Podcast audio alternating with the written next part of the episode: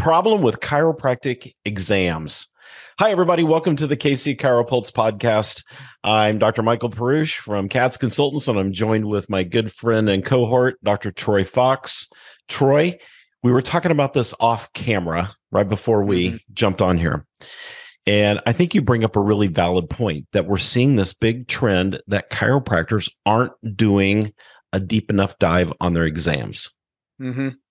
Yeah, I think some of this started, you know, and it's kind of been a trend over the last decade or so. I think in a lot of cases where the x-ray requirements or the amount of x-rays that were being taken in chiropractic you know we go back to the 80s and 90s everybody got an x-ray Right. And then there was kind of some blowback as newer students got out of school. Well, that's not necessary that maybe you took an x-ray for that. Although, you know, as as you look at some of the red flag rules, um, I you know, spinous tenderness uh, qualifies yeah, for. It's not hard to find but, a reason but we're seeing folks that are not taking as many x-rays mm-hmm. or the reimbursement just wasn't there and right. so they're sending them on to the hospital or whatever to have the x-rays taken because there's just no benefit to them financially and they didn't want to maintain an x-ray machine and the license and all that but beyond that I think what's happened is there's been a slow slide in some cases of folks that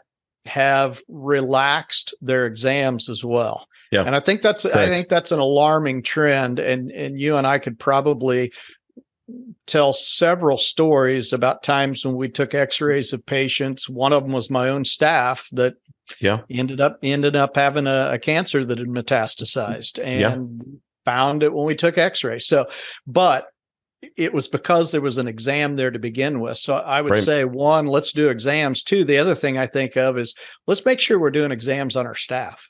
If yeah. you're going to if you bring new staff in and hey they're going to get under chiropractic care let's make sure that we set the example by doing a complete exam on them it's not just a cursory exam because oh they're already a staff member and they're here in the office just you know jump on the table kind of thing. right no it's it's it's so true and i think excuse me one of the one of the reasons why i think we've seen this slide which mm-hmm. your term which i think is valid is because we don't get reimbursed sometimes for exams. We don't get reimbursed sometimes for x-rays. You know, you take Medicare, you know, we right. only get reimbursed for the adjustment.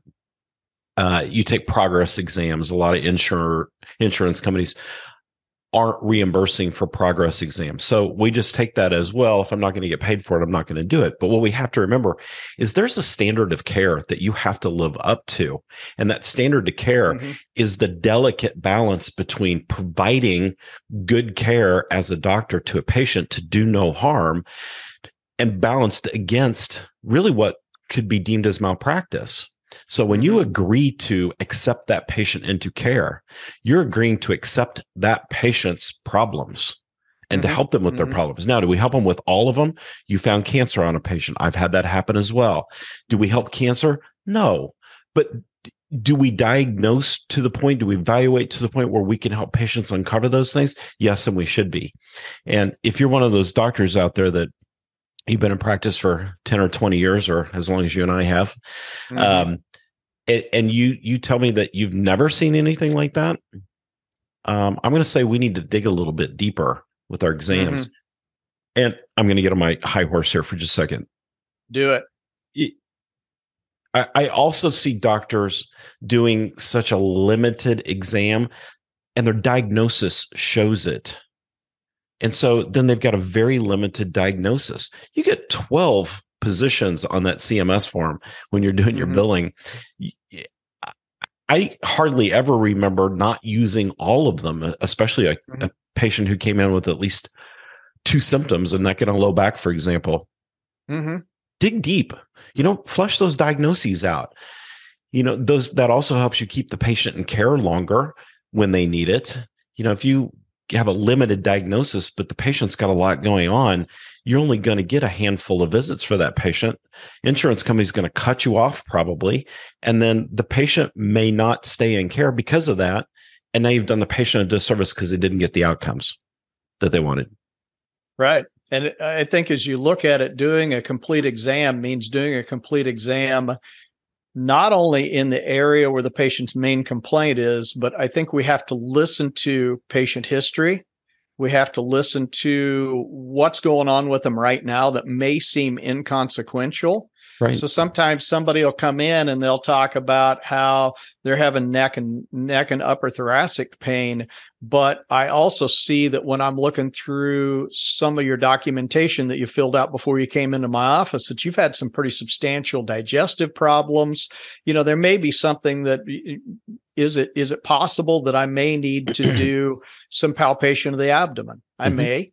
Or it may be a situation where I find out that you've already had all kinds of testing done and I may not need to do my own examination, but there may be a piece of nutrition, something as simple as probiotics I may need to use with you. So it's not always that I have to get down and dirty with every single square inch of that person's body to look through it but i do need to make sure that one i'm doing a i'm doing a complete exam at least on the areas of interest that are primary and if i see areas that are important but maybe not urgent to the patient I'm already there. Why would right. I not go ahead and document that I took a look at that problem? It looks like this is more of a nutritional problem. We're going to recommend some probiotics or whatever, maybe something simple like that. And sometimes we run into situations where it isn't something that we deal with. but it's a really nice time to collaborate with other professionals in the area at that point and make that qualified referral. And that professional that you're working with is going to appreciate that number one, and they're going to have a deeper respect for what you do because Amen. we are we are doctors. That's we're, right. We're not technicians. And I think sometimes we we've almost shoved ourselves in the corner, like you said, because of non-reimbursement. It's like, well, this isn't important if I'm not getting paid for it. And, and I think that that that is a problem from a stand well from from many different standpoints legal uh, ethical. I mean we, we run into some issues with that. Oh yeah. There's a whole handful of things there. Exams are important and i think sharpening steel with steel by doing exams is also a really great way for you to catch that condition on a patient that you really want to catch. I, I know i'm a little bit older non-traditional when it comes to taking part four some of you guys, I said that and it struck fear in your heart. You almost had a little mini heart attack right when I said it. I took part four within the last five years because when I graduated from school initially, I missed the part four cutoff. And they're like, oh, if you're going to practice in, you know, the state of Kansas, which is where I'm at, then you don't need to worry about it. And I went, I'm done. I'm out of here. Guess what? Yeah, 20, 20 plus years or 20, yeah, a little over 20 years later, when I had let my license lapse for a period of time, um, I decided to get my license back, and the state of Kansas said, Oh, no, no, Troy, you need to take part four. And we all know what that is. It's a big exercise and exam diagnosis. And, and then you can tack on a few adjustive positions and lines of drive at the very end. But you're looking at x rays and you're doing a lot of exams and looking at labs, right? Yep. That's the kind of stuff that's so important. And, you know, I can tell you that most of you guys and gals that are out there right now do a fantastic job of diagnosis. Mm-hmm. I'm just telling you, if you've slacked a little bit, pick up the pace because yep I know that if you got through part four, you're a pretty good diagnostician. That's not an easy exam. We all know that. It, it struck fear in my heart too. It was probably the worst experience of my life. And then when I got my results, it was one of the best experiences of my life. So we know that we all have the capability, but I think we need to make sure that we're doing our due diligence with patients. I think we owe them that. Well, and I think that's a great term to use. Maybe we should use due diligence instead of an exam. You know, you don't you don't make a big investment. You don't buy a house, for example, without doing some due diligence. You go in, you mm-hmm. check all the faucets, you test everything. You have an inspector go in, you make sure the roof works right. There's no liens, crazy liens against the house, etc. Mm-hmm. You do your due, due diligence. We need to do our due diligence with our patients too. And I like what you said. Sharpen steel with steel. Keep mm-hmm keep your doctor senses sharp by doing exams. Do deep exams. One of my favorite things in practice is the exam. I love mm-hmm. doing exams. I always did. And by the way, I enjoyed part four. Good for you. I'm the one. but but it, it does. It, it keeps your doctor skills tight. And we wouldn't have to go through all of that skill presentation in part four, for example, if it wasn't necessary. Mm-hmm. So do the exams. Eh, you, you, know, if you're in cash practice out there, you, are probably sitting there smiling really big because you're not having to worry about whether or not you're getting reimbursed. The patient's mm-hmm. paying you for it. But if you're having trouble with this, I'm, I'm just going to throw this out. Maybe this is a way to kind of wrap up. If you're having trouble with this, this is the kind of stuff that we help doctors with how to get the headspace around your own thought process so that you do things right and you do them with ease. Practice doesn't have to be hard. Honestly, practice should be fun. You should walk in every day, big smile on your face, and know that everything you're doing is right and that's what we do. We help you stay in that right lane. Yeah, and I'm going to toot your horn a little bit on this because this is really something that we've been working on lately with our mastermind group. So we don't just assume yep. that you have every tool known to man when you walk in to see us. We hit different areas. And right now it happens to be that Dr. Perusich has led uh, and is still leading a weekly mastermind class where we get together as, as docs and we talk about proper diagnosis. We talk about proper exams. We talk about daily notes and what should be in, in them. In other words, the whole process from the first time you see the patient through that first adjustment or a series of adjustments, what should be in the notes at that. And I think it's a, it's a very important transition. So the, it's, it's not just, Hey, how do you get new patients in the door? That's not what we do as consultants. We right. consult on every area of your practice. I don't care if it's the emotional portion of it, the motivational portion of your practice, whether it's nuts and bolts of what your staff do every day,